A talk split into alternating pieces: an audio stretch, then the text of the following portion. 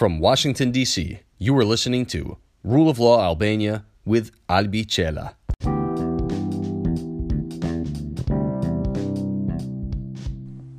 Përshëndetje të gjithëve, unë jam Albi Cela dhe në këtë episod të Rule of Law Albania, i ftuari im është Marash Logu.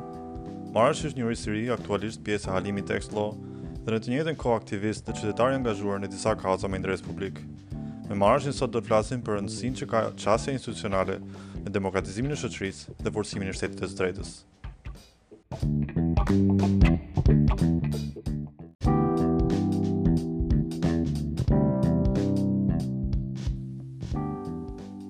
Marash përshëndetje, mirë se erdhe në Rule of Law Albania. Përshëndetje, faleminderit shumë Albi. Jo, faleminderit ty që pranove ftesën. Atëherë Marash, sot ne bashkë do flasim në lidhje me rëndësinë e qasjes institucionale. Është një temë që diskutohet shumë, po vihet shumë pak në praktikë në Shqipëri. Do dëshiroja të flisnim pak bashkë, domethënë anët pozitive që ka qasja institucionale dhe si e vetmja rrugë domethënë për demokratizimin e vendit. Si mendon ti si fillim, çfarë problemesh ka Shqipëria për sa i përket qasjes, qasjes e, institucionale. Në fakt mendoj që uh, ka disa probleme që lidhen me qasjen institucionale, qoftë aktorëve kryesorë uh, të shtetit shqiptar, por edhe të qytetarëve, sepse përgjithsisht tentohet për t'i zgjidhur problemet jo duke shkuar drejt institucioneve, por në mënyra të tjera. E vetmja rrugë uh, në një shoqëri demokratike për të zgjidhur problemet që lindin është nëpërmjet institucioneve. Prandaj lind e nevojshme jo vetëm që qytetarët por edhe aktorët e tjerë t'i drejtohen institucioneve, por edhe të përpiqen që këto institucione të bëhen më të mira, më transparente, më llogaridhënëse, më demokratike e kështu me radhë.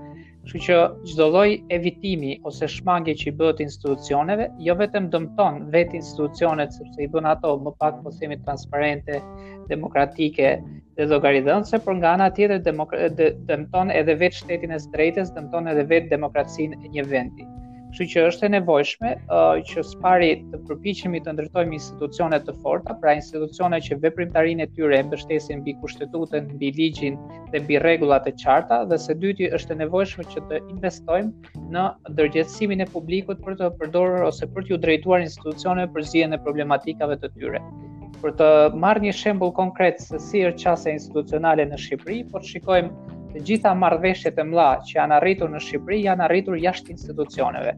Pra edhe po t'i referohemi marrëveshjeve që janë arritur në fillim të viteve 90, ato nuk mm. ishin pjesë të një kuadri ose një mekanizmi institucional, por ishin kryesisht diskutime informale të cilat më pas konkretizoheshin në letra të shkruar dhe po kështu të gjitha marrëveshjet që janë bërë ndërmjet liderëve politik në vite, duke filluar nga marrëveshjet e mëhershme deri në marrëveshjet e fundit, janë bërë jashtë institucioneve, çka në gjykimin tim i ka dëmtuar shumë institucionet dhe ka dëmtuar kulturën institucionale të të qytetarëve. Pikërisht mjaft, mjaftojmë të marrim parasysh uh, tre rastet e fundit mendoj unë, 2008-s, 2017-a edhe rasti më i fundit i kodit zgjedhor. Në të gjitha këto janë bërë në mënyrë jashtë institucionale, janë taku liderët partiak dhe kanë vendosë, domethënë, po i ka sjell shumë dëm, si demokracisë, si shtetit të drejtës, edhe kushtetutës, në tre rastet.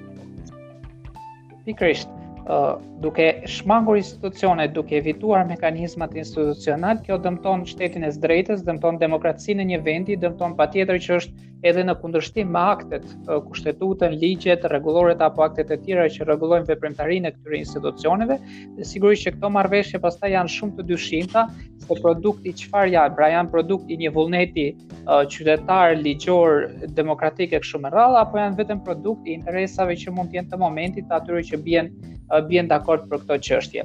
Për shembull, një nga çështjet më të diskutuara për zgjedhjet e vitit 2019, zgjedhjet vendore, ka qenë nëse dekreti i presidentit të Republikës që doli për të anulluar dekretin e mëparshëm, ishte apo jo në përputhje me kushtetutën ose a kishte presidenti të drejtë ta bënte këtë gjë. Por fakt kujtojmë që në vitin 2017 presidenti i Republikës anulloi një dekret të mëparshëm dhe shtyu zgjedhjet nga data 17 qershor deri në 25 qershor, Dhe vetëm fakti që kishim një, po të themi, marrëveshje jashtë institucionale, bëri që kjo çështje të mos ngrihej fare. Pra, shohim se si në rastet kur palët nuk kanë një marrëveshje jashtë institucioneve, mund të bien dakord edhe për gjëra që ka shumë pikëpyetje ligjore dhe kushtetuese se sa mund të qëndrojnë, ndërsa në rastet e tjera këto bëhen problematike. Por për të kuptuar rëndësinë e institucionit, unë mendoj që shembulli më i mirë ilustrues është mungesa e gjykatës kushtetuese. Pikërisht. Ka shumë pak qytetarë dhe shumë pak aktorë publik, të cilët e njihnin rëndësinë e gjykatës kushtetuese derisa ajo të mos funksiononte tashmë prej thuajse 2 vitesh. Prej thuajse 2 vitesh ka shumë ligje shumë akte të cilat dukshëm kanë probleme ose evidentohen probleme në lidhje me përputhjen e tyre me kushtetutën dhe akte ndërkombëtare, Por duke mos pasur gjykatën kushtetuese, çdo lloj kontrolli është i pamundur, çka ka bërë në fakt që në disa raste të kemi akte ligjore dhe nënligjore me problematika të dukshme kushtetuese, por të kemi edhe institucione kushtetuese të cilat kanë tejkaluar pushtetet e tyre. Pra mungesa e gjykatës kushtetuese, pra mungesë duke qenë mungesa e një institucioni shumë të rëndësishme për shtetin e së drejtës, ka bërë që të lindin një sërë uh, një sërë problemesh. Ky ky shembull tregon shumë mirë se sa të rëndësishme janë uh, institucionet për një vend, aq më tepër kur flasim për institucione të rëndësishme, përmenda gjykatën kushtetuese, por mund të përmend këtu uh, edhe gjykatën e lartë. Po. Në fakt qytetarëve aktualisht janë duke iu mohuar të drejtat dhe liritë themelore për shkak se gjykata e lartë edhe ajo prej thuajse dy vitesh është jashtë funksionit për shkak të mungesave të gjyqtarëve që nuk arritën dot të kalojnë vetingun. Po. Jo, pikërisht, gjithë kjo që the ti ka të bëjë me ndryshimin e rregullave të lojës, me shtrembërimin e tyre për të cilat do flasim pak më vonë. Po në lidhje me atë që the pak më herët Marash, në lidhje me atë mungesën e kulturës që kemi ne si popull, si qytetar për t'iu qasur institucioneve. Besoj që kjo vjen edhe nga nga mënyra se si sillen aktorët politikë në Shqipëri apo jo. Sepse ne kemi edhe atë traditën që t'u referohemi gjithmonë partive politike, liderëve dhe shkojmë gjithmonë pas tyre. Mendoj që edhe kjo është një çësht pikë shumë që duhet diskutuar domethënë, sepse në radhë të parë mendoj unë duhet të ketë sepse sot ne ne gjithmonë këto 30 vite kemi bërë shumë reforma. Por reforma që nuk po japin rezultat. Kemi edhe rast dy raste të fundit reformën e drejtësisë, reformën zgjedhore, që unë jam shumë skeptik për të dyja, sidomos për atë në drejtësi, po edhe për këtë zgjedhore. Po unë jam i mendimit që në radhë të parë klasa politike duhet duhet të reformohet vetë një herë. sepse jemi akoma me atë të vjetrën. Nuk e di si e shikon ti, domethënë. Unë e shoh shumë të rëndësishme këtë reformimin e klasës politike. Qartë. Po, reformimi, reformimi i, i klasës politike në vetvete është një proces që mund, uh, mund, mund të jetë uh, shumë i nevojshëm, por duhet parë mekanizmat se, se si duhet bërë. Unë mendoj, Albi, që më shumë, uh, më shumë se sa e ka të nevojshme klasa politike që të reformojë dhe të ndërtojë institucione të forta, e kanë të rëndësishme qytetarët. Pra, është qytetari ai që ka nevojë që të ketë një gjykatë të pavarur, të paanshme që zbaton parimet e procesit të rregullt ligjor më shumë se ç'e ka të nevojshme një politikan ose një drejtues politik i cili mund ta gjejë drejtësinë në thojza edhe në mënyra të tjera. Jo, është një... sigurisht e kam te aspekti që e kam te aspekti i ndryshimit të rregullave më shumë. Në mënyrën si bën rregullat e lojës, sepse mungesa e gjykatës kushtetuese, gjykatës së lartë e shumë institucione të tjera të tjera vjen si pasojë e mungesës së vullnetit politik për t'i çuar përpara këto reforma. E kam nga ky aspekt, domethënë, që klasa politike i shfrytëzon gjithmonë këto situata, këto vakume për të çu para interesat e tyre. Edhe te kjo po, pikë po, mendoj unë po. se duhet pas një reformim. Pra duhet duhet që nga për... ana nga pikëpamja e qytetarëve, unë mend po po e ripërsëris domethënë se mendoj që është e rëndësishme. Mendoj që uh, më të rëndësishmë, më të interesuarit për të pasur institucione, për të pasur rregulla të qarta, për të pasur uh, kushtetutë të pandryshueshme, për të pasur ligje të mira e kështu me radhë janë qytetarët. Prandaj them që duhet të jenë qytetarët të cilët duhet të reagojnë, qytetarët të cilët duhet të ushtrojnë presion, qytetarët që duhet të përdorin qoftë mekanizmat institucionalë, qoftë media, qoftë shoqërinë civile apo dhe mekanizma të tjerë në mënyrë që të mos i lejojnë politikanët që ndryshojnë rregullat e lojës sipas interesave të tyre.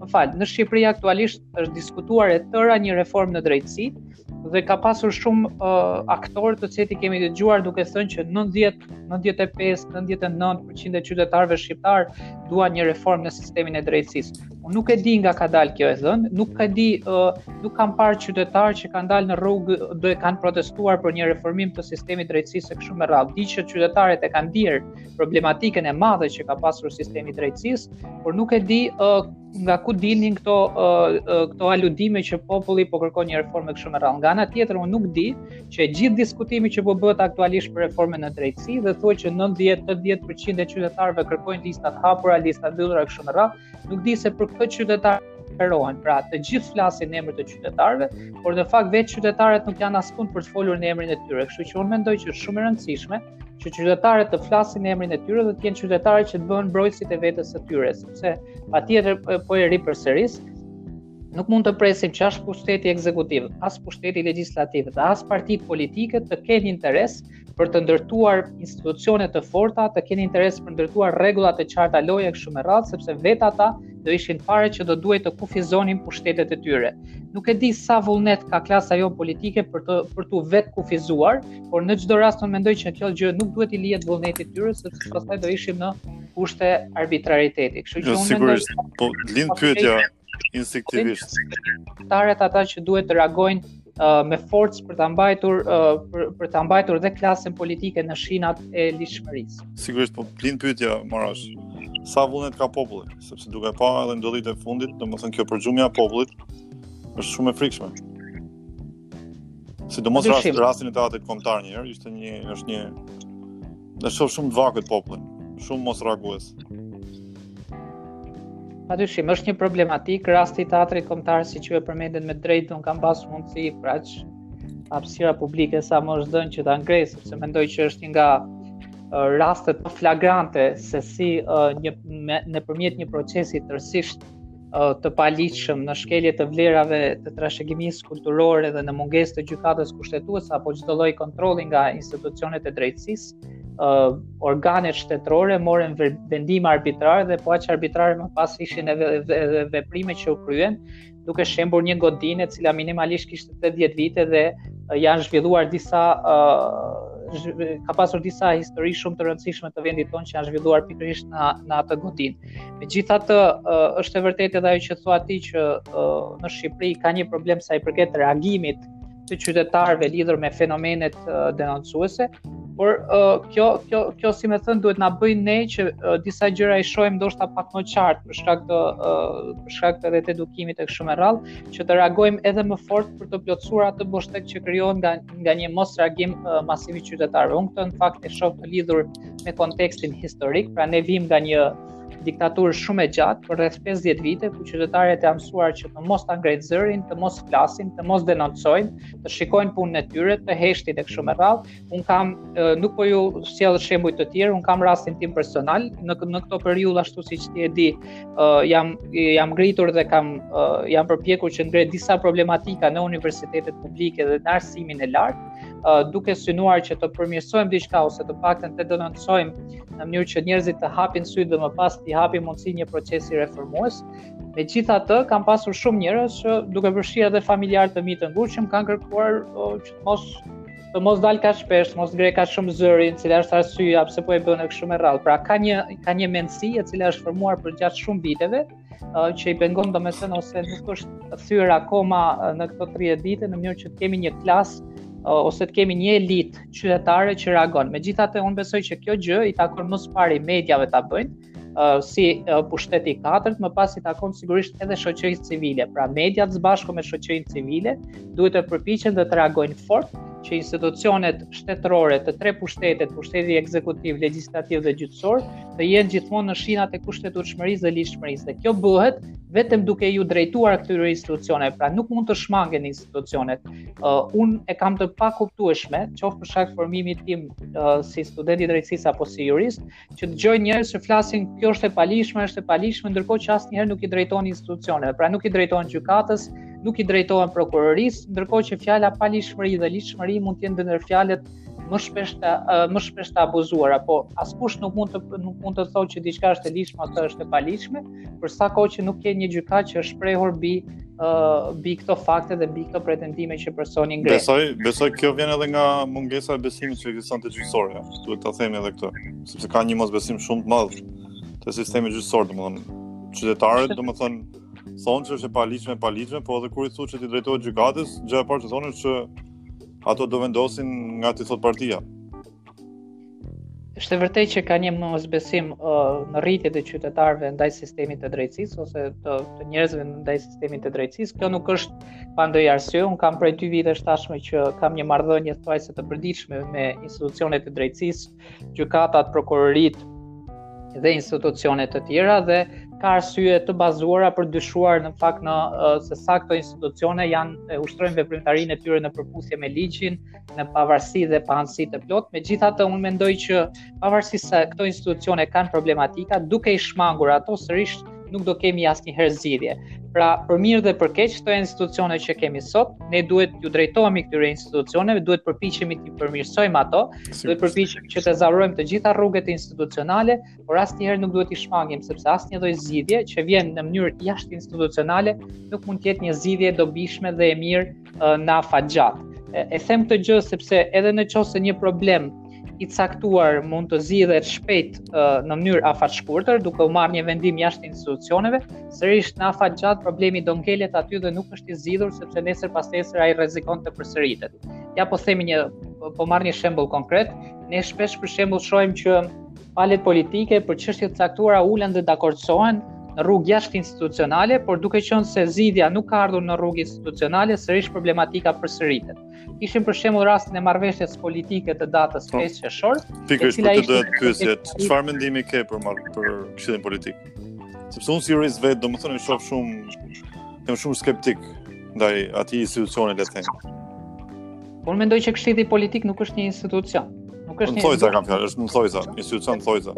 Ai nuk mbështetet askund. Pra nuk ka asnjë nuk ka asnjë nen të kushtetutës, nuk ka asnjë nen të asnjë ligji, nuk ka asnjë nen të asnjë akti nënligjor që të përcaktojë që do krijohet një këshill politik me përbërje ndërpartiake me parti parlamentare dhe jashtëparlamentare kështu me radhë. Pra praktikisht këshilli politik nuk është nuk është institucion, nuk ekziston si organ, është thjesht një bashkim vullnetar i disa grupime politike që përfaqësojnë interesa të ndryshme dhe të cilët ranë dakord mbi disa uh, pika të ndryshme. Pra është një shpikje sui generis, e padëgjuar dhe e paparë më përpara, e cila duke mos qenë institucion, duke mos e bazuar veprimtarinë e saj në asnjë ligj të Republikës së Shqipërisë, sigurisht dhe çdo akt që do prodhonte do uh, ishte shumë uh, do ishte shumë i dobët, pra do ta kishim shumë kështu të vështirë që të kishim një akt siç ishte marrëveshja 5 qershorit që më pas të bëhej e zbatueshme. Pikërisht fakti se ky këshill nuk është një institucion kushtetues ligjor ose nënligjor, ka ardhur fakti që më pas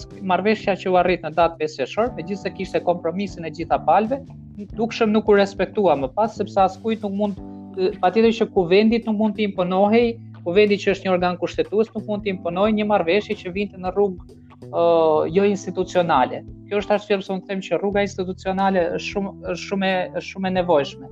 Pra, po, është rep... jam shumë dakord me atë që thua, rastisht një pikë para se të vazhdosh. Sepse këshilli politik u fry shumë edhe nga ndërkombëtarët, sidomos nga ambasada e Shteteve të Bashkuara. Që sepse ti e di shumë mirë që ngrit u bë çështje, domethënë këshilli politik, organ jo kushtetues etj etj. Ë uh, dhe ambasadori amerikan e justifikoi me këtë që është vullneti i palëve politike. Po mendon që ka pasur të bëjë edhe fakti që opozita e madhe le të themi jashtë parlamentare nuk ishte në parlament dhe ishte e pamundur që gjithë ato diskutime të bëheshin në rrugë institucionale. Po, ja, jam dakord me pjesën që uh, faktori ndërkombëtar e shtyu dhe e, si me thënë e fryu pjesën e këshillit politik, po unë mendoj që aty kishte një qëllim të ligjshëm, pra kishte një qëllim të drejtë. Faktori ndërkombëtar ashtu si gjithë faktorët e tjerë mendoj dhe faktor kombëtar dhe njerëz racional, gjithmonë i shtyjnë palët politike që të shkojnë drejt dialogut dhe jo drejt përplasjes, sepse duke shkuar drejt dialogut, ë uh, sigurisht që palët mund të prodhojnë rezultate më të mira për vendin. Përplasja, asnjë lloj përplasje që ka ndodhur në Shqipëri nuk ka prodhuar asnjëherë rezultate pozitive për të ardhmen e vendit. Vetëm dialogu, kur ka qenë i sinqertë dhe kur ka qenë i vërtetë dhe ka përputhur interesat e palëve me interesin uh, e përgjithshëm ose me interesin qytetar ka prodhuar rezultate të mira. Në këtë kuptim, uh, arsyeja pse faktori ndërkombëtar ose pse faktori kombëtar e shtyu krijimin e një këshilli politik që po e përsërisim është një organ sui generis, uh, është pozitive dhe është deri diku një qëllim i ligjshëm, pra për të ndërtuar, po themi një dialog të munguar ndërmjet palëve dhe për të parë se në qoftë se këto palë mund të binin dakord mbi uh, disa aspekte të caktuara të procesit zgjedhor që pritet të ndodhë në periudhën prill-maj uh, të vitit 2021. Nga ana tjetër, rezultatet që do prodhonte ky këshill politik ishin uh, ishin në pikëpyetje sepse çfarë do lloj rezultati që do prodhonte ky këshill politik nuk mund t'i imponojë qoftë kuvendit të Shqipërisë dhe nuk mund t'i imponojë asnjë institucioni sepse uh, sigurisht kuvendi i Shqipërisë, uh, qeveria, presidenca, gjykatat e tjera e tjera janë institucione kushtetuese dhe ligjore, të cilat kanë kompetencat dhe të drejtat e tyre dhe asnjë organ, asnjë asnjë bashkim ose grupim nuk mund t'ju imponohet atyre. Pra, nuk mund t'i vinte kuvendit një uh, propozim ose një marrëveshje e cila ishte realizuar në mënyrë po themi jashtë institucionale dhe t'i imponohej me forcë. Thënë këtë gjë, unë mendoj që marrëveshja e 5 qershorit ishte një marrëveshje politike ndërmjet palëve që varej shumë tek vullneti që kishin palët. Në qoftë se palët do kishin vullnet për ta zbatuar, ajo mund të zbatohej. Në qoftë se palët nuk do kishin vullnet, siç dhe në fakt ndodhi, ajo nuk do të zbatohej dhe askush sot nuk ka nuk mund t'i drejtohet gjykatës dhe të kërkojë uh, të kërkojë pse është nuk është respektuar marrëveshja e 5 qershorit, përveçse të kërkojë po themi mekanizma siç janë sërish mekanizma institucionale, edhe faktori ndërkombëtar Albi, si ta themi, le të jemi të hapur meqenëse jemi të rinj dhe disa gjëra duhet të kemi guximin për t'i thënë, Faktori ndërkombëtar është një mekanizëm jashtë institucional. Pra, faktori faktori ndërkombëtar nuk mund të shikohet si një faktor që sjell zgjidhje për problemet që ka Shqipëria në demokracinë, shtetin e së drejtës, zgjidhjen e problemeve kushtetuese, ligjore, zgjidhjen e problemeve të sistemeve kështu me radhë, ne duhet ta shohim të lidhur me institucionet tona dhe me qytetarët tanë. Nuk mund ta shohim të lidhur ngushtësisht me faktorin ndërkombëtar, i cili herë pas here sigurisht që ushtron edhe presion pozitiv ndaj institucioneve dhe drejtuesve të vendit tonë. Sigurisht, por herë pas here duhet duhet të them domethënë se ato shtin para interesat e tyre. Patjetër, duhet të, po, jemi, po, shumë të kujdesshëm. Sidomos mendoj në rastin më të fundit, në rastin e prononcimit të ambasadores amerikane për rastin e Ora Newsit dhe pronarit saj, që mendoj që ishte një një qasje shumë e gabume nga ana saj, ishte më mirë që mos të ndërhynte, sepse krijoi shumë, të paktën është mendimi, nuk e di mendimi jot. Po do doja të dija edhe mendimin tënd. Është një qasje shumë e gabume mendoj unë, sepse ka kriju shumë diskontent edhe tek populli i gjerë. Sepse ti je një organ, një një nga ambasadat e cila ka ka financuar shumë, ka dhënë shumë për atë institucion për Spakun e kam fjalën. Spaku po kryen një lëvizje nuk di si ta quaj, politike slash ligjore dhe ti si ambasadë prononcohesh në një mënyrë, domethënë duke që lë shumë për dëshiruar më të. Nuk e di si e shikon ti. Po, së pari për ta ndarë domethënë, së pari për të ndarë çështjen së uh, cilës iu referove dhe më pas edhe reagimin që ka pasur ambasada amerikane ndaj uh, rastit në fjalë. Unë mendoj dhe e kam shprehur në fakt edhe në rrjetet e mia sociale që një ndër parimet kryesore që duhet që po, është cenuar. Dhe po që cenohet është prezumimi i pafajësisë. E kam diskutuar dhon me me me çnik është është është jashtë logjike domethënë që që ta na shkalohet ky parim, por që vazhdo të lutem. Po, pre, sepse sepse e shoh shumë të rëndësishme Albi, sepse prezumimi i pafajësisë është thelbi, po themi i i, i çdo të drejte që ka një person ndaj të cilit iniciohet një proces penal. Unë nuk e kam shqetësimin nëse personit në fjalë respektohen ose jo të drejtat, sepse kjo është një çështje që i takon atij në mënyrë individuale, dhe unë besoj që nëpërmjet uh, vetë personalitetit të tij dhe uh, njerëzve që asistojnë ato avokatët e tij, ai ka mundësi që t'i garantojë më së miri të drejtat e tij.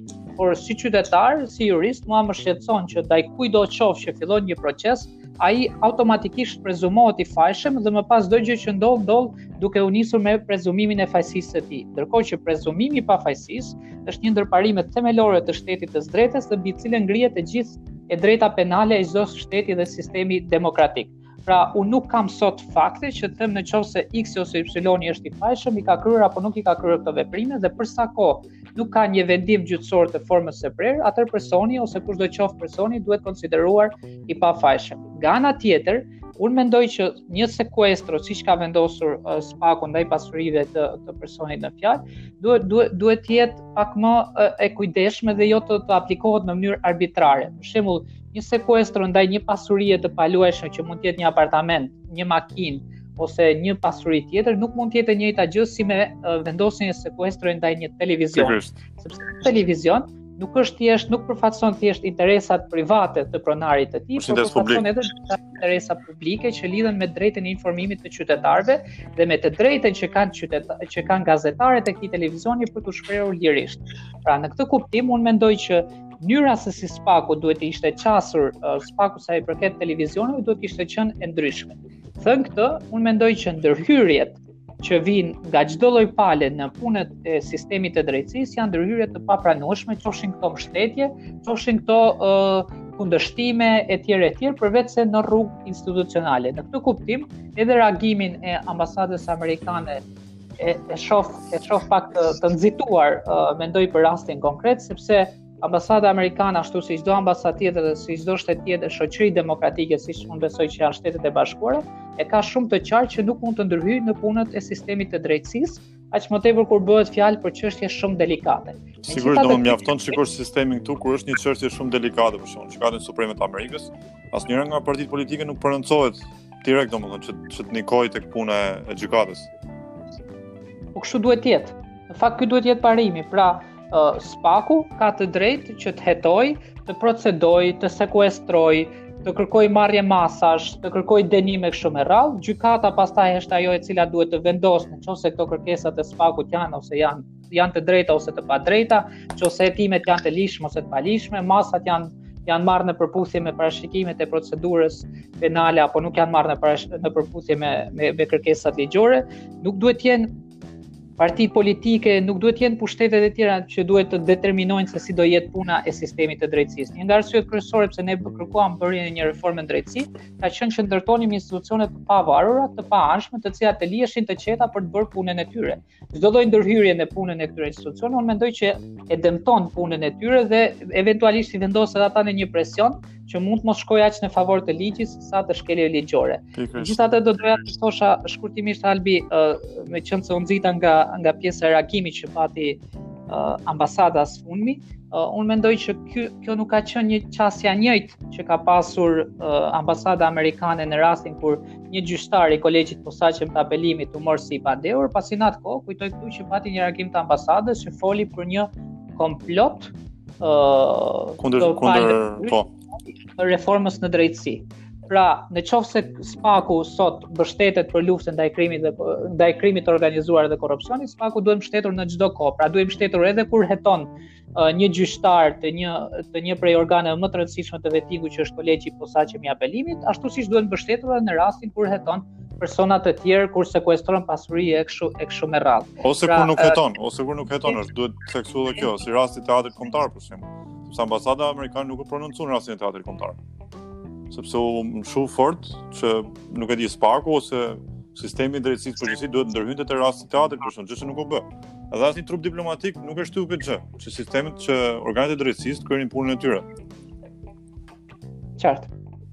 Patjetër, kjo, kjo, kjo, kjo është thelbi i gjësë. Unë unë nuk di një rast tjetër ku uh, përfaqësitë e huaja diplomatike ndërhyjnë ose shprehin qëndrime lidhur me uh, veprimtarinë e organeve të drejtësisë së një vendi. Në qoftë se, uh, po themi, ka raste të tjera, përveç po themi Kosovës ose vendeve të rajonit që gjenden pak a shumë në të njëjtat kushte që jemi ne këtu, unë nuk di në asnjë rast tjetër që përfaqësitë e huaja diplomatike të shprehin qëndrimet e tyre lidhur me mm. uh, lidhur me procese gjyqësore. Për shembull, unë nuk di që nuk di dhe nuk besoj që ambasadorja jonë në uh, uh, Shtetet e Bashkuara të ketë shprehur ndonjë qëndrim të caktuar lidhur me uh, po themi rastin e George Floyd, që është rasti më uh, është rasti më i nxehtë aktualisht në Shtetet e Bashkuara, por lidhur me raste të tjera. Kështu që uh, patjetër që Shqipëria nuk janë Shtetet e Bashkuara, por as në Francë ku kam pasur mundësi të jetoj dhe të studioj, nuk kam parë që ambasadorë të vendeve të, të ndryshme, sado që këto vende mund të ishin të rëndësishme, të shprehnin qëndrime lidhur me procese hetimore gjyqësore e kështu me radhë, sepse çdo çdo ndërhyrje pastaj i jep të drejtë personit të dyshojë që ka pasur uh, ndikime në paanë se në pavarësinë e gjyqtarëve dhe prokurorëve në proceset që janë kryer ndaj tij. Unë nuk jam kundër prononcimit të trupave diplomatike. Është thjesht çështja te mënyra se si ato prononcohen, sepse unë nuk do të isha kundër nëse ambasadorja e Shteteve të Bashkuara do të dilte dhe thoshte që palët politike duhet ta lejojnë spakun të vazhdojë punën i qetë. Një prononcim i tillë do të ishte shumë i drejtë, për mendimin tim. Por të dalësh të prononcohesh duke thënë që spaku le të hetojë kriminelët, Kjo sikur i jep më shumë, si ta them, i jep më shumë zemër spakut dhe e, e vendos në një pozitë më të ulët të pandehurin mendoj unë. Mendoj që një deklaratë e tillë shkel parimin e prezumimit të pafajësisë. Pra, ne unë nuk e di në qoftë se personat në fjalë janë ose jo kriminelë, sepse nuk ka një vendim gjyqësor. çështje, kështu që të lutem, të lutem më korrigjo, më korrigjo në qoftë se kam gabim, se mua më duket sikur ambasadorja ka përdorur fjalën kriminelët, më duket. Në deklaratën e saj e ka përdorur apo jo? Që që të jemi, domethënë, transparentë me njerëzit që na dëgjojnë. Albi, unë mendoj që përveç uh, përtej rastit po themi konkret dhe deklarimit konkret, unë mendoj që ky duhet uh, duhet të jetë parimi. Pra parimi duhet, po, të jetë që organet e drejtësisë, prokurori, gjykatë e tjerë e tjerë, duhet të lihen të bëjnë punën e tyre dhe ato të kundërshtohen nëpërmjet mekanizmave që ka ofruar vetë sistemi i drejtësisë. Një vendim i padrejtë ose i paligjshëm i prokurorisë mund të kundërshtohet në gjykatë, në qoftë se nuk je dakord me gjykatën e shkallës së parë, mund të shkosh në gjykatën e po, apelit, eventualisht në gjykatën e lartë, gjykatën kushtetuese kur të krijohet apo deri edhe në gjykatën e Strasburgut. Pra vetë sistemi i drejtësisë i ka ofruar kujtdo mekanizmat se si mund ta gjejë të drejtën e tij. Vetëm duke i zbatuar këto mekanizma dhe duke i respektuar këto mekanizma, ne mund të ndërtojmë institucione të drejtësisë më të forta dhe kemi mundësi që të ndërtojmë, po themi, t'i kontribuojmë shtetit të së drejtës. Çdo lloj ndërhyrje, qoftë edhe dashamirëse, siç ndoshta mund të jenë ndërhyrjet uh, e faktorit ndërkombëtar, unë mendoj që nuk i shërben dhe aq shumë uh, forcimit të këtyre institucioneve dhe eventualisht bërjes së një uh, një pune të mirë uh, në përputhje me kushtetutën dhe ligjin. Ky është parimi mendoj që duhet uh, duhet të respektohet nga të gjithë dhe unë unë un, Personalisht si student i drejtësisë apo edhe si jurist i ri, jam shumë pro uh, bërjes së një beteje për për, të, për respektimin e këtyre parimeve. Personalisht nuk do preferoja të shprehesha mbi asnjë proces i cili është aktualisht duke u zhvilluar deri në momentin që uh, do kishim uh, një vendim përfundimtar mbi të cilin më pas mund të dilnim edhe me konkluzione të caktuara. Shumë dakord. Mars, në qoftë se nuk bezdisesh, të kthehemi pak te rasti i teatrit. sepse u diskutua shumë mbi procedurën mbi të gjitha vendimet që u morën mbi shembjen e teatrit, por një aspekt tjetër tjetër që nuk është adresuar fare në mënyrë institucionale mendoj unë, janë të drejtat e njeriut që që u cenuan atë ditë, sepse nuk kemi të bëjmë vetëm me shkelje procedurale, shkelje nga ky aspekt domethënë. Kemi të bëjmë me shumë shkelje të drejtave të njeriut që janë janë bërë atë ditë. Domethënë që nga momenti kur policia ka rrethuar teatrin, kur ka boshatisur teatrin, deri domethënë në mbylljen e protestës uh, të asaj dite. Si e shikon këtë aspekt, domethënë këtë mungesë të qasjes institucionale për sa i përket të drejtave të njeriut? Por ne merrem vetëm me aspektin procedural, domethënë me vendimin që u mor nga Këshilli Bashkiak, me vendimin që mori qeveria për kalimin e pronës etj etj. Patjetër, unë mendoj që respektimi i të drejtave dhe lirive themelore të njeriut është një ndër aspektet më të rëndësishme të një shteti uh, demokratik dhe të një shteti të së drejtës. Në këtë kuptim, Edhe në rastin e teatrit kombëtar kishte disa problematika, së pari nga pamjet filmike evidentohet qartë që ndërkohë që kishte filluar shembja e teatrit, po. qytetarët nuk ishin larguar akoma nga godina e teatrit. Një pjesë ndodheshin brenda, një pjesë ishin shumë pranë godinës. Potencialisht në momentin që ka pasur ndërhyrje dhe ka filluar prishja e teatrit e gjithë godina duke qenë se ka një ka një strukturë që është një godinë boshe për shkak të vetë strukturës që ka, mund të ishte shembur njëkohësisht dhe të kishim pasur në këtë rast edhe qytetarë të lënduar apo edhe viktima. Kështu që unë mendoj që duke filluar nga këtu, kemi një një shkelje të dukshme sepse nëpërmjet veprimeve që po kryeshin nga ana e inspektoriatit është rrezikuar jeta e atyre qytetarëve që ndodheshin brenda ose ndodheshin pranë godinës. Së dyti, mendoj që po ashtu arrestimi i qytetarëve për shkak se ata ishin duke protestuar, është një është një dhunim i të drejtës së tyre për të për të për të kundërshtuar ose për të protestuar, sepse asnjë qytetar nuk mund të arrestohet thjesht sepse është duke ushtruar një të drejtë kushtetuese, një të drejtë të ligjshme që është e drejta e tij. Të lutem më qëndro pak te kjo te pjesa e tubimit. Lutem ta diskutojmë 2 minuta këtu sepse është shumë e rëndësishme këtë pjesën e tubimit. Ë Besoj bie edhe ti dakord me mua në pikën që e, e, e gjitha ajo mbyllja e vendit për shkak të pandemisë, që mendoj unë që deri në një farë mënyre pike ishte e drejtë, po në ditën e shembjes shembjes së teatrit u bë e qartë domethënë mendoj unë që e gjitha ajo domethënë gjitha ato masa ekstreme që u morën u bënë vetëm për për këtë gjë domethënë që teatri të shembej. U shemb ditë të diel në orën 4 e gjysë të mëngjesit, kur çdo qytetar ishte në shpi, nuk ishin informu që do shembej, nuk, askush nuk është pyetur që do shembej, pra mendoj që, para se shembjes së teatrit, kemi dy, dy drejta të njeriut që janë shkelur, kemi drejtën e informimit, kemi drejtën e pjesëmarrjes në vendimarrje publike. Të dyja këto janë parashikuar në Konventën Europiane për Drejtat e Njeriut. Pastaj dalim te pjesa ti që the ti e dhunës, e arrestimeve etj etj, që mendoj që ka dy shkelje, kemi tubimin, tubimin edhe lirinë e shprehjes, sepse tubimi dhe liria e shprehjes janë shumë janë shumë janë të ndërlidhura me njëra tjetrën. Sepse tubimi është një nga format e lirisë shprehjes. Për sa i përket rastit tubimit, sepse shumë arrest, shumë qytetarë atë ditë u arrestuan ë me pretekstin që kishin shkelur rregullat e, e karantinimit. Pra, lockdown, se nuk po më vjen fjala shqip, ndjesë. E mbyll rregullat e mbylljes të vendit. Ë dhe unë e kam studiuar shumë në imtësi ligjin për uh, tubimet. Dhe ligji jonë parashikon, domethënë tubimet që bëhet njoftimi paraprak etj etj. por parashikon dhe tubimet emergjente, të tubimet urgjente. Don që njihen në drejtën ndërkombëtare. Po përsëri tek tubimet urgjente kërkohet një lloj lajmërimi që unë mendoj që është komplet në kundërshtim ë në kundërshtim me drejtën ndërkombëtare, domethënë për sa i përket lirisë tubimit. Po si mendon ti, domethënë ishte e drejtë e, e gjithë ajo që ndodhi, sepse unë unë e konsideroj atë që ndodhi aty si një tubim urgjent. Sepse qytetarët e panë se çfarë po ndodhte, çfarë policia po bënte dhe dolën përpara teatrit. Dhe kjo është një pikë që unë besoj që do adresoj edhe vetë në të ardhmen, së bashku me tjerë në qoftë se do, ke, do jetë mundësia ose me ty, që ligji për tubimet duhet ndryshu në këtë aspekt. Sepse, ok, u, u përdor pandemia, po a, rasti asaj dite ishte një tubim urgjent. Ishte një tubim komplet spontan. E mendoj unë të paktën ashtu e shikoj, sepse njerëzit nuk, nuk, nuk e kishin parashikuar që do dilnin të tubonin. Shumica e njerëzve atë ditë, paktën unë nuk e di, nuk kam qenë atje, por aq sa kam pa nga pamjet filmike, njerëzit kanë filluar të shtohen me kalimin e orëve. Pas shembjes teatrit. Dhe nuk e di si e shikon ti nga kjo pjesë, domethënë. Po, ë ke, them me të drejtë Albi që kjo është një çështje që ngërthen në vetvete shumë shumë aspekte të ndryshme, duke filluar po themi nga ligjshmëria ose e, e vendimeve dhe veprimeve për shembjen e teatrit dhe deri në mënyrën pastaj se si kjo ndodhi, dhe reagimin që patën institucionet shtetërore më pas ndaj qytetarëve. Së pari sa i përket ligjit uh, për tubimet, është e vërtetë që ligji për tubimet parashikon një njoftim që duhet t'i bëhet policisë së shtetit lidhur me faktin që do zhvillohet një tubim në një zonë të caktuar lidhur me organizatorët e kështu me radhë, por në këtë rast dhe kjo është arsyeja pse në vendin tonë në fakt ky ligj është është zbatuar në mënyrë të gabuar sepse njoftimi nuk nënkupton marrje leje. Pra, nuk i merret institucioneve shtetërore leje, a mund të ushtroj unë të drejtën time të protestës, sepse kjo do ishte njësoj, sikur ne të themi është privilegj pastaj. Po, domethënë e drejta e njeriut kthehet në privilegj, që nuk është ky thelbi, po, i të drejtës së njeriut. Pra nuk të drejtat e njeriut nuk mund të ushtrohen me kërkesë. Unë nuk mund t'i kërkoj nuk mund t'i kërkoj institucioneve shtetërore, ju lutem, a më jepni leje që të ushtroj lirinë time të shprehjes.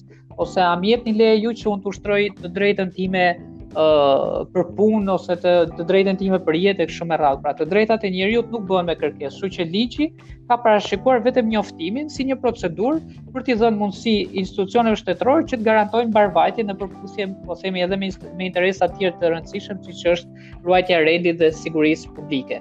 Në këtë kuptim, ky njoftim nuk nënkupton në asnjë rast marrje leje së pari. Dhe së dyti, ashtu siç ti me të drejtë e the, në atë rast ne nuk kishim uh, një protestë ose një tubim të planifikuar, por kishim thjesht një reagim që vinte si rezultat i një zhvillimi të mëparshëm. Pra aty qytetarët janë mbledhur në mënyrë thuajse spontane, nuk ka pasur organizator, sepse njoftimin për një zhvillimin e një tubimi duhet ta bëjë një organizator, ose organizatorët. Në atë rast ne nuk kishim organizator sepse çdo qytetar që e ka ndier që shembja e teatrit ishte një uh, veprim i paligjshëm, arbitrar, korruptiv, antidemokratik i institucioneve qeveritare apo institucioneve vendore ishte në shesh, përfshirë dhe mua, uh, për të kundërshtuar këtë lloj vendimi, po aty nuk ka pasur organizator, pra nuk kishe se kujt ti t'ia kërkoje përgjegjësinë, pse uh, kishte ndodhur ky tubim së pari dhe së dyti vetë ligji parashikon apo edhe kodi i procedurës penale parashikon që ti nuk mund të marrësh dikë në përgjegjësi ligjore përpara se t'i kesh bërë një njoftim që je pjesë e një tubimi të paligjshëm duhet të largohesh e kështu me radhë ne nuk kishim diçka të tillë pra po të shikosh momentin e parë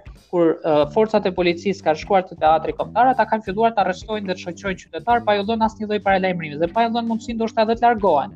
Pra janë marrë qytetarë nga teatri, janë shoqëruar, janë mbajtur për orë të tëra në mënyrë tërësisht arbitrare. Nga ana tjetër edhe më pas ka pasur arrestime, ka pasur përdorim të forcës në mënyrë arbitrare, pra ka pasur dhunë që mendoj që në këtë rast kishim kishim uh, kemi edhe uh, kemi të bëjmë edhe me vepra penale, ushtrimi i forcës në mënyrë të paligjshme, pasi kishim raste kur qytetarët, të cilët ishin tërësisht të pambrojtur sepse nuk kishin armë, nuk kishin uh, mjete të forta, nuk kishin asgjë, shoqëroheshin uh, duke ushtruar dhe duke përdorur edhe forcë që ishte disproporcionale. Unë mendoj që uh, po të kishte pasur, po themi, interes ose po të, po të kishin reaguar institucionet siç duhet të reagonin atë ditë uh, spaku se prokuroria e posaçme duhet të kishte uh, filluar hetimet lidhur me me me dhunën që u ushtrua ndaj protestuesve, ashtu siç edhe drejtoria e shërbimit të çështjeve të brendshme pranë Ministrisë së Brendshme duhet të kishte marrë masa lidhur me disa punonjës policie të cilët në mënyrë krejt të paarsyeshme ose krejt uh, jo në përputhje me me situatën që ishte duke uh, duke u zhvilluar, uh, ushtronin kryenin veprime të ndryshme. Sigurisht. Kështu që mendoj që ai ai ato veprime që kryen forcat e policisë së shtetit ishin pjesë e një skenari tërësisht të paligjshëm. Pra, si me thënë, është një panoramë e plotë. Ajo është një panoramë që ka ka shkelje të shumta. Kjo solli më pas edhe reagimin e, e forcave politike po e po, po solli reagimin e mediave, e qytetarëve, shoqërisë civile, e faktorit ndërkombëtar që e shikoi këtë si një një nga shfaqjet uh, më të rënda të një shteti që sillet në mënyrë arbitrare ndaj qytetarëve të saj, duke kryer uh, arrestime, ndalime, dhunime. E vërteta është Albi që me sa kam unë informacion, duke qenë se ato ishin të gjitha arrestime, ndalime, uh, ushtrim dhune i paligjshëm, nuk ka pasur ndaj asnjë qytetari procese, pra nuk është se ka pasur procese, se s'kishin bazë ligjore, pra nuk mund të fillojnë, në qoftë se do kishin, këta qytetarë që po protestonin, do kishin shkelur ndonjë ligj, ose do kishin vepruar në kundër shtim me ndonjë ligj të caktuar, pastaj pro, që uh, policia do ishte detyruar që çështjet t'ia referonte prokurorisë, të kishin çështje ndaj cilëve ndaj njerëzve të cilët ngrihen uh, çështje penale ose procese penale dhe ndaj asnjë qytetari në dijeninë time nuk ka pasur uh, procese të tilla. Unë kam qenë vetë uh, për dy miq të mi uh, pranë policisë së Tiranës dhe pasi i kanë mbajtur për disa orë i kanë liruar pa u dhënë asgjë, pa u dhënë asnjë copë letër. Minimalja që duhet të ndodhë kur ti shoqërohesh, në polici për një çështje të caktuar duhet të mbahet një procesverbal dhe të jepet një kopje e këtij procesverbali që ti të kuptosh arsyen pse je ndaluar, pse je arrestuar, pse je shoqëruar e kështu me radhë, dhe asnjë qytetari nuk i është dhënë asnjë copë letër, janë arrestuar, janë mbajtur në komisariatet e policisë, pra në ambientet e brendshme të policisë, ë në në në shkelje edhe të distancave sociale sepse në ambiente shumë të në ambiente shumë të vogla janë mbajtur një numër shumë i madh njerëzish, Dhe pas disa orësh, dikush pas 6 orësh, dikush dikush pas 10 orësh, dikush pas 12 orësh janë lënë të lirë, o sikur t'i kishte grabitur dikush në mes të rrugës dhe të mos ishte policia e shtetit e, e cila ka e, vepruar për t'i shoqëruar këta qytetarë. Mara, pikërisht kjo është pjesa, po vazhdo, vazhdo. forcat e policisë së shtetit atë ditë kanë qenë të gjithë pa numra identifikues. Ja, këtë do të thotë. Kjo është një aspekt shumë i shumë i frikshëm domethënë. Po, ata në përgjithësi, ata ishin të paidentifikuar sepse nuk kishin as mbiemrin e tyre që zakonisht vendoset ë uh, që vendoset zakonisht te pjesa e krahut dhe nuk kishin as numrin identifikues, kështu që ishte e pamundur që ti të identifikoje policët të cilët kryenin veprime jo në përputhje me uh, ligjin për policinë. Shumë drejt. Aktet e tjera ligjore. Dhe këtu Marash duhet përmend sepse unë po studioj këtë pjesë ë uh, në lidhje me ligjin e tubimit. ë uh, Domethënë gjykata europiane për drejtat e njeriut, domethënë ka ka çështje domethënë vendime që kanë nxjerr ku thuhet ku thuhet domethënë që nuk është detyrim që polici në disa raste mos të ketë numër identifikimi apo emër, po të paktën duhet të ketë vizualisht duhet të jetë duhet të mos të ketë maskë domethënë. Pra fytyra duhet jetë e qartë. Po atë ditë ne kishim raste ku edhe nuk kishin numrat apo mbiemrin, po edhe ishin me maska. Kjo ky ishte aspekti më i frikshëm. Sepse pra, ato policë nuk mund të identifikohen edhe nga fytyra nga protestuesit. Në rast se ato janë dhunuar nga ai person. Ishin me mask, ishin me mask, ishin me kapele dhe kishte raste ishin edhe me syze. Kështu që secila nga këta komponentë e bën të pamundur identifikimin. Pikërisht, sepse gjykata e drejtave të njeriut ka gjetur një rrugë të mesme ku ka thënë, "Ok, në disa raste numrat dhe emrat mund të mos mbahen, po të paktën fytyra duhet të jetë duhet të jetë e qartë, domethënë. Domethënë duhet shikohet fytyra e policit." Po kjo Marash, do nga kjo pikë duhet dalë edhe tek pika e fundit, domethënë. Jo, para se të kalojmë, ë uh, Më shqetëson fakti, domethënë i diskutum gjitha këto dhunime drejta që janë bërë nga ana e policisë shtetit, po më shqetëson fakti që asnjë qytetar nuk i ka adresu këto. Edhe një herë, çdo padi që është ngritur në lidhje me çështjen e teatrit, është lidhë me procedurën e shembjes së teatrit, pra akoma po merren me godinën. Edhe këto individ që janë dhunu, janë mbajtë në komisariat në mënyrë të paligjshme, nuk është dhënë një njoftim e tjera e tjera, nuk po i, nuk po adresojnë, nuk po adresojnë këto dhunime drejtash, nuk po i qasen institucioneve në këtë aspekt. Po, unë un mendoj këtë gjë, Albi. Mendoj që së shkuarës që ne kemi pasur, pra prej së shkuarës jo shumë të largët edhe pse tashmë kanë kaluar thuajse 30 vite, qytetarët në pjesën e tyre më të madhe e identifikojnë shtetin si një strukturë të tërë. Uh, për mua dhe ty që kemi një formim uh, juridik, ne kemi të qartë që shteti është i ndarë në institucione, në pushtete, ku secila vepron, uh, duhet veprojë parimisht në mënyrë të pavarur nga institucionet e tjera ku parimi i ndarjes dhe balancimit të pushteteve duhet të jetë thelbi i një shoqërie demokratike, por kjo nuk është po themi vizioni ose nuk është mendësia që kanë qytetarët. Qytetarët kur i arreston qeveria ose kur uh, policia po themi i arreston dhe i ndalon, ata mendojnë që këtë gjë e ka bërë shteti. Dhe me shtetin ata identifikojnë praktikisht çdo institucion. Unë kam dëgjuar shpesh që uh, në qoftë se ti këshillon po themi një qytetari që t'i drejt për një veprim të policisë ose një strukture shtetërore t'i drejtohet prokurorisë, të drejt të thotë në mënyrë shumë të thjeshtë që ata janë të gjithë së bashku, ajo është një strukturë e vetme dhe sigurisht që prokuroria nuk do marrë masa ndaj policisë që vjen deri që vjen deri diku edhe për shkak të mendësisë, por edhe për shkak të një eksperience që në fakt ndodh në Shqipëri. Ë uh, mendësia e institucioneve shtetërore nuk është uh, nuk ka shkuar ose nuk është zhvilluar shumë drejt asaj që institucionet duhet të veprojnë për të kontrolluar dhe të balancuar njëra njëra tjetrën.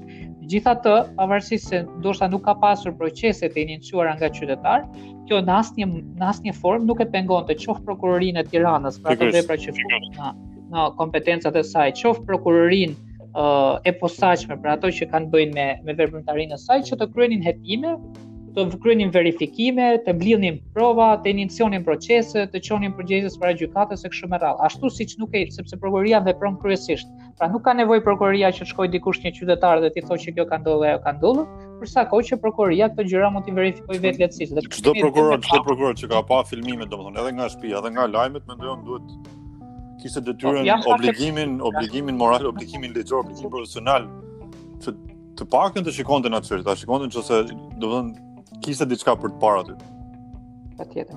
Nga ana tjetër, edhe shërbimi i çështjeve i çështjeve të kontrollit të brendshëm pranë Ministrisë së së Punëve të Brendshme, që është një organ i cili vepron pikërisht për të kontrolluar nëse efektivët e policisë janë duke vepruar në përputhje me me ligjin për policinë e shtetit dhe aktet nënligjore, është një organ i cili mund të veprojë edhe kryesisht. Pra ky organ mund të kishte ngritur një grup pune dhe mund të kishte iniciuar një uh, verifikim ose një hetim të plotë lidhur me veprimet që janë kryer nga efektivët e policisë së shtetit në uh, në da, në ditën që u bë prishja e teatrit kombëtar dhe zhvillimet që ishin uh, të mëpasme. Pra, pavarësisht se nga ana e qytetarëve ndoshta nuk ka pasur uh, procese të iniciuara konkretisht, e cila vjen për, për arsye nga më të ndryshmet, disa patëm mundësi të diskutojmë, por sigurisht që kjo është një diskutim shumë më i gjerë se kaq dhe meriton një analizë më të thelluar.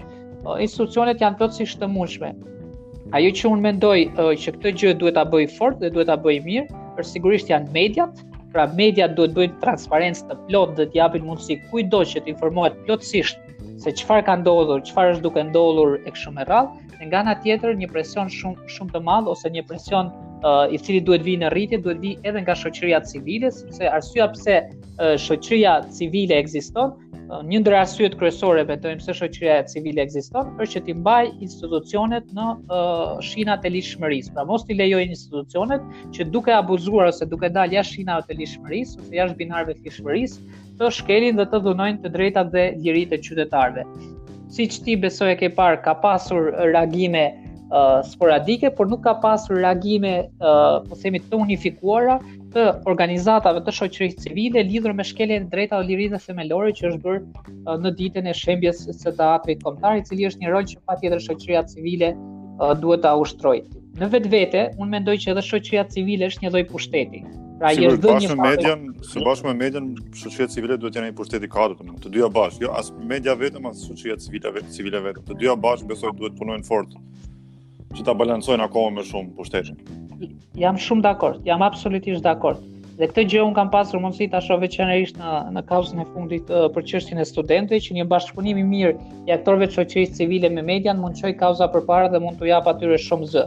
Kështu që në këtë rast unë mendoj që edhe shoqëria civile ka përgjegjësinë e saj, organizatat e shoqërisë civile, aktorët e shoqërisë civile kanë përgjegjësinë e tyre që të mos lejojnë ose të paktën të bëjnë maksimumin e tyre për të mos lejuar dhunimin e drejtave dhe lirive të qytetarëve. Shpesh herë qytetarët janë edhe të painformuar, është normale, jo çdo qytetar e ka të e ka të qartë, po themi çdo të drejtë dhe liri që ai gëzon brenda një sistemi të caktuar që ai gëzon bazuar në kushtetutë, në akte ndërkombëtare në ligje kështu me radhë. Prandaj duhet të jenë aktorë si media ose aktorë të shoqërisë civile, të cilat duhet të kujdesin që edhe për ata qytetarë që nuk kanë ndoshta një informacion të plotë, t'jua garantojnë këto të drejta. Uh, kjo mënyrë reagimi e unifikuar pra ose një mënyrë reagimi e fortë e medias dhe e shoqërisë civile së bashku jam i bindur që mund t'i ndikojë dhe t'i përmirësojë edhe institucionet tona. Megjithatë, Edhe media, edhe shoqëria civile duhet ta shohë zgjidhjen brenda institucioneve. Vetëm përmirësimi i institucioneve i shërben përmirësimit të shtetit dhe i shërben zhvillimit. Transparenca, për shembull, çdo qytetar duhet ta dijë që sot bazuar në ligjin për drejtën e informimit 119-2014 po. ka të drejtë që të kërkojë informacion për çfarëdolloj uh, akti publik uh, të uh, organeve shtetërore. Mund të kërkojë të dhëna, mund të kërkojë informacion e tjera e tjera, do të besoj që uh, dhe kam për më tepër ka edhe një komisioner uh, për drejtën e informimit që përpiqet ta garantojë këtë të drejtë dhe të jemi sinqertë për aq sa unë e njoh punën e tij ka bërë një punë që është deri diku e, e lavdrueshme komisioneri për drejtën e informimit. O, kështu që çdo qytetar mund të kërkojë dhëna për çdo gjë që i intereson, qoftë duke përfshirë ndoshta edhe probleme shumë të thjeshta, një qytetar në qoftë se gjatë ditës ka parë që nuk i vjen nuk i ka ardhur uji ose nuk i ka ardhur energjia elektrike, mund t'i drejtohet organit përkatës duke u interesuar cila është arsyeja që mua më është ndërprerë energjia elektrike.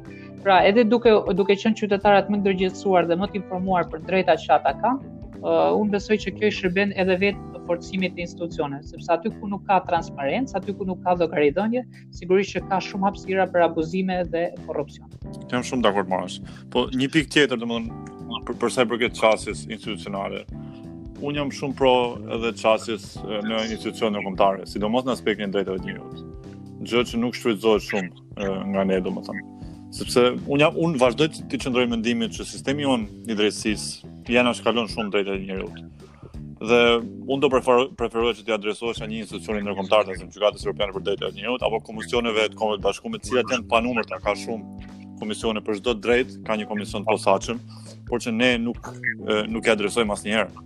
Për shembull, në rastin e teatrit, ë uh, duhet ta sjell në vëmendje se është një pikë që që shumë e rëndësishme sipas mendimit tim, Rasti i teatrit mund të adresohej shumë thjesht në Komisionin e të Drejtave Ekonomike, Sociale dhe Kulturore, që është formuar, formësuar nga protokolli numër 1 i Konventës për Drejtat Ekonomike, Sociale dhe Kulturore, kulturore të Kombeve të Bashkume.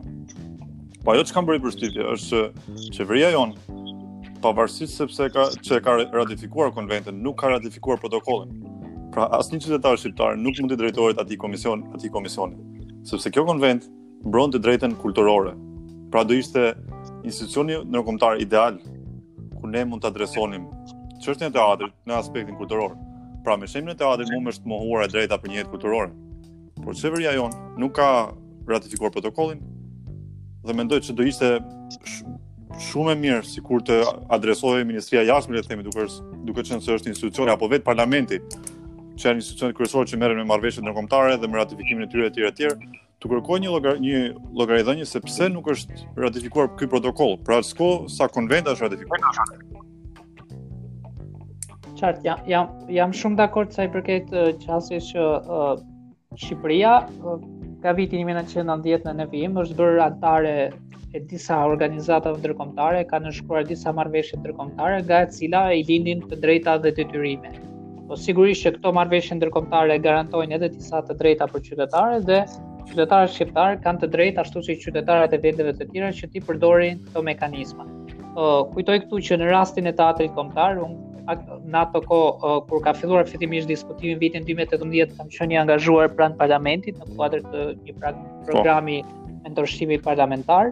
Më kujtohet që një nga institucionet e para që iu iu jemi jemi adresuar për këtë çështje ka qenë Komisioni Evropian, pasi procedura me të cilën uh, qeveria synonte uh, prishjen e teatrit kombëtar e ndërtimin e një teatri uh, teatri të ri dhunonte në mënyrë të hapur marrëveshjen e stabilizim asociimit sa i përket dy neneve të veçanta neni 72 dhe 74 që garantonin parimin e konkurrencës së lirë dhe mos diskriminimit.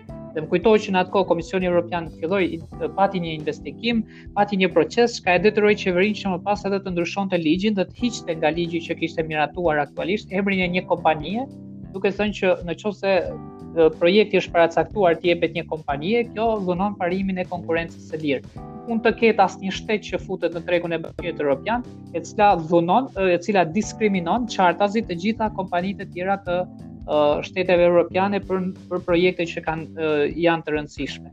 Nga ana tjetër, uh, unë vetë kam asistuar në kërkesa ose uh, letra drejtuar UNESCO-s, uh, letra drejtuar uh, organizatave të ndryshme, siç është rasti i organizatës Europa Nostra, e cila ka qenë një ndër më aktivet uh, sa i përket çështjes së teatrit kombëtar, Këtu duhet sjell Albi edhe faktin që pavarësisht se Komisioni Evropian në fakt pati një qëndrim të prerë dhe të qartë që nuk duhet të ketë veprime deri në momentin që ndërmjet palëve do ketë një dialog, sërish në këtë rast qeveria dhe Bashkia Tiran bëri një një një vesh të shurdhër. Kujtoj këtu që ambasa kujtoj këtu që Eurokomisionerja Maria Gabriel pati një qëndrim të qartë dhe tha që në lidhje me çështjen e teatrit kombëtar ju kërkojmë palëve që të zhvillojnë dialog përpara se të ndërmarrin çfarëdo lloj veprimi dhe më pas Ata e dënuan uh, shembjen e teatrit kombëtar në kushtet që që ishte bërë. Atëherë pra uh, jam shumë dakord me ty që edhe uh, Këshilli Ekonomik dhe Social pranë organizatës së kombeve të bashkuara mund të in, ishte investuar në këtë proces dhe patjetër që jam shumë dakord dhe do ishte shumë mbështetës që t'i kërkoj parlamentit, qeverisë, ministrisë punëve të jashtme, çdo institucioni tjetër, se cila është arsyeja pse nuk është ratifikuar protokolli që u jep mundësi qytetarëve që të investojnë këtë organ uh, ose këtë institucion ndërkombëtar dhe më pas edhe të loboj ose të uh, të ndërgjegjësoj uh, sa sa më shumë të ishte e mundur që që kjo të bëhej. Sigurisht që mekanizmat kombëtar janë të rëndësishëm për të garantuar janë shumë më të rëndësishëm.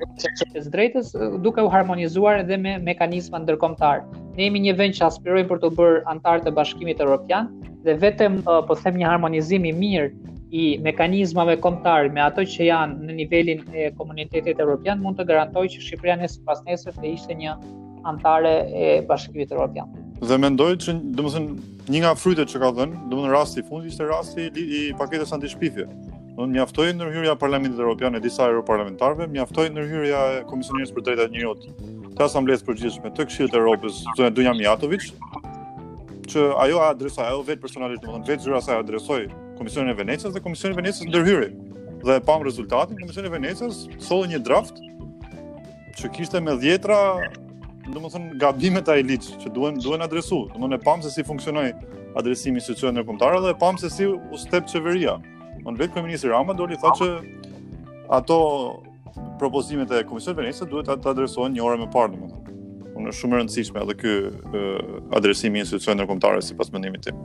Patjetër, ky është një, ky është një shembul shumë pozitiv në fakt dhe në qoftë se Komisioni i Venecas, pavarësisht se Komisioni i Venecas jep uh, opinione Ne nuk jep detyrueshëm nëse Komisioni i Venecias jep një opinion të caktuar mbi një çështje, nesër pasnesër uh, Gjykata Evropiane për Drejtat e Njeriut ose po, Gjykata e Strasburgut shumë e drejtë. Dhe respektohet vetëm opinioni i Komisionit të Venecias, i cili ashtu si Gjykata Evropiane është uh, një organ i Këshillit të Evropës, edhe vetë Komisioni i Evropës, Komisioni i Venecias është një uh, organ i Këshillit të Evropës, kështu që adresimi i Komisionit të Venecias, ose adresimi i, i, i organeve siç janë organet e Këshillit të Evropës, por edhe organet e tjera, është mendoj që është shumë i dobishëm, uh, për sa kohë që ka një reagim të shpejtë dhe efektiv. Se mund të ndodhë që reagimi mos jetë aq i shpejtë dhe aq efektiv dhe pastaj sërish do kishim probleme. Megjithatë, uh, Albi unë mbetem i idesë që uh, ne duhet të përpiqemi të ndërtojmë institucione të forta brenda shtetit tonë.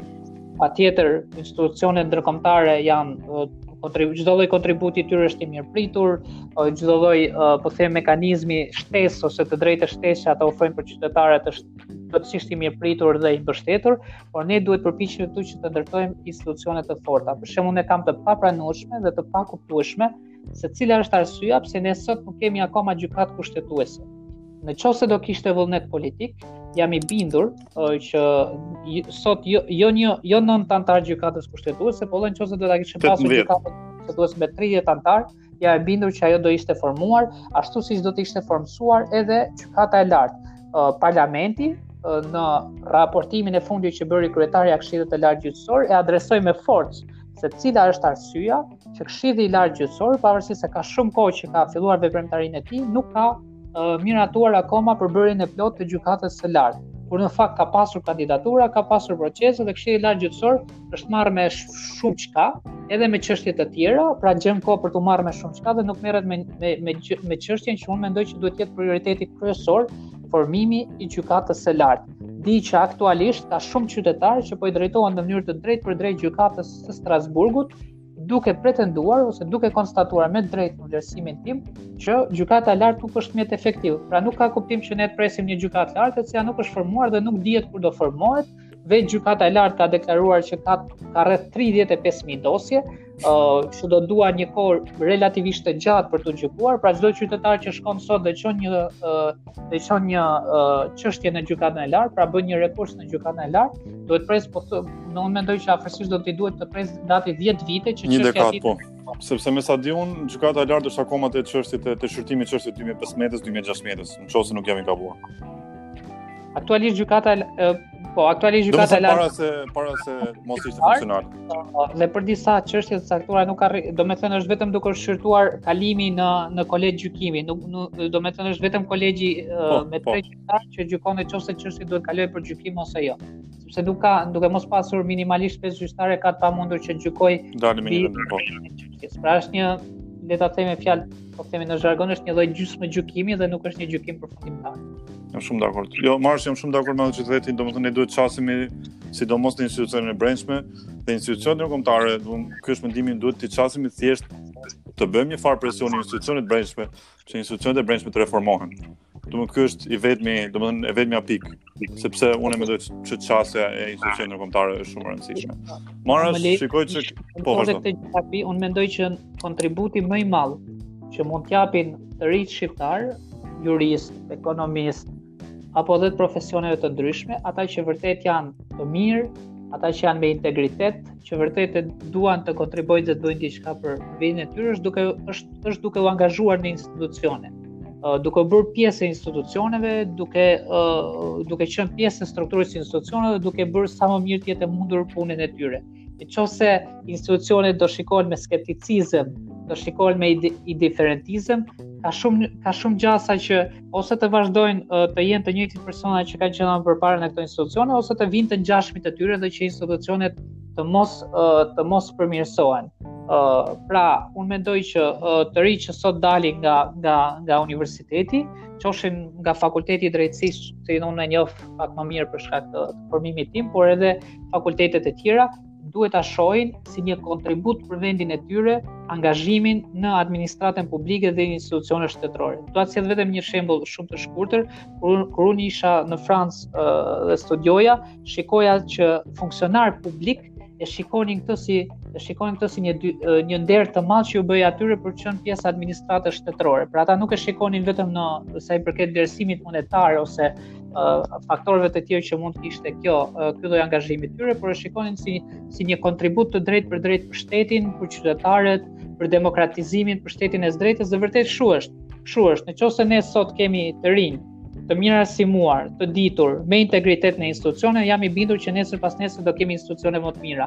Uh, institu, uh, institucione më të mira, institucione më demokratike dhe më të drejta nuk mund të bëhen vetëm me uh, vetëm me duke pasur mendësi të reja, por kërkojnë njerëz të rinj, sepse mendësi të reja vijnë nga njerëz të rinj, njerëz që kanë 30 vite, 40 vite, 50 vite që qëndrojnë në të njëjtat pozicione ose afërsisht në të njëjtat pozicione, patjetër që nuk mund të prodhojnë ide të reja. Kjo ka qenë në fakt edhe një ndër çështje uh, që un kam adresuar më fort në universitete. Ne pothuajse në universitete kemi prej më shumë se 40 vitesh të njëjtit persona. Çfarë bëjnë këta persona? uh, nga pozicioni i përgjegjësit të departamentit bëhen dekan, nga dekan bëhen rektor, pastaj rektorët bëhen dekan, pra thjesht bëjnë një rokadë pushteti dhe pothuajse janë të njëjtat fytyra, janë të njëjtit njerëz që nuk ndryshojnë asnjëherë. Dhe sigurisht kjo nuk u krijon mundësi pedagogëve të rinj, qoftë ata që janë edukuar në Shqipëri, qoftë ata që janë edukuar në vendet europiane, apo Shtetet e Bashkuara që të vijnë të marrin në dorë lidershipin e universiteteve dhe të ndërtojnë modele të ndryshme. Kjo është arsyeja pse ne sot kemi metoda mësimdhënie që ngjajnë shumë me ato të prindërve tanë, kemi tekste shkollore të cilat uh, kanë ndryshuar shumë pak, ja po ju po ju po them një në në në tekstet e Universitetit uh, të Tiranës të, të Fakultetit të Drejtësisë që unë e njoh më mirë, ke shumë raste e drejta publike ta them, apo e drejta ndërkombëtare publike. E drejta socialiste, e drejta komuniste, është ndryshuar me e drejta demokratike. Pra i vetmi ndryshim ka qenë ky më përpara thuhej e drejta socialiste e punës ose drejta socialiste e sigurimit shoqëror ose drejta socialiste e kësaj ose asaj, tani thuhet e drejta demokratike dhe s'ka ndryshuar asgjë. E kupton pra ky është një është një problem shumë i madh. Jo, jam shumë dakord, sidomos me këtë pikën e fundit të arsimit të jenë pjesë e institucionit. Jam shumë dakord se madje këtë pikë kemi diskutuar me kolegen tonë me Megin. Ndregjonin në episodin e kaluar, domethënë e kemi cekur shumë këtë pjesën e Fakultetit të Drejtësisë dhe arsimit në përgjithësi. Domethënë është një shembull shumë konkret domethënë që ti dhe. Marash, mendoj që ta mbyllim me këtë sepse shoh që edhe koha ka kaluar shumë. Po ishte një bisedë e këndshme, që e kemi e kemi kaluar një orë, domethënë është episodi më episodi më i gjatë që kam bërë. Marash, falenderoj shumë edhe shpresoj që që, që të dëgjohemi bashkë, diskutojmë bashkë edhe në episode të tjera. Të falenderoj shumë Albi për mundësinë. Të përgëzoj shumë edhe për iniciativën që ke marrë. Mendoj që është një iniciativë shumë e mirë dhe shumë e dobishme, pasi u jep mundësi njerëzve të rinj të angazhuar, siç jam unë, siç është Megi ose edhe edhe të tjerë të cilët do jenë sigurisht në edicionet e ardhshme, për të thënë mendimin e tyre dhe që mos kemi po vazhdoj të këmbgul dhe më ndje që mos kemi të njëjtit njerëz që i dëgjojmë të përsërisin të njëjtat gjëra përgjatë 30 vite. Kështu që në këtë kuptim të uroj shumë suksese dhe falenderoj shumë për këtë hapësirë dhe mundësi për të ndarë së bashku mendimet tona. Jo, sigurisht të falenderoj ty që pranove ftesën dhe të përgëzoj shumë për çdo iniciativë që ke ndërmarrë. Faleminderit. Thank you.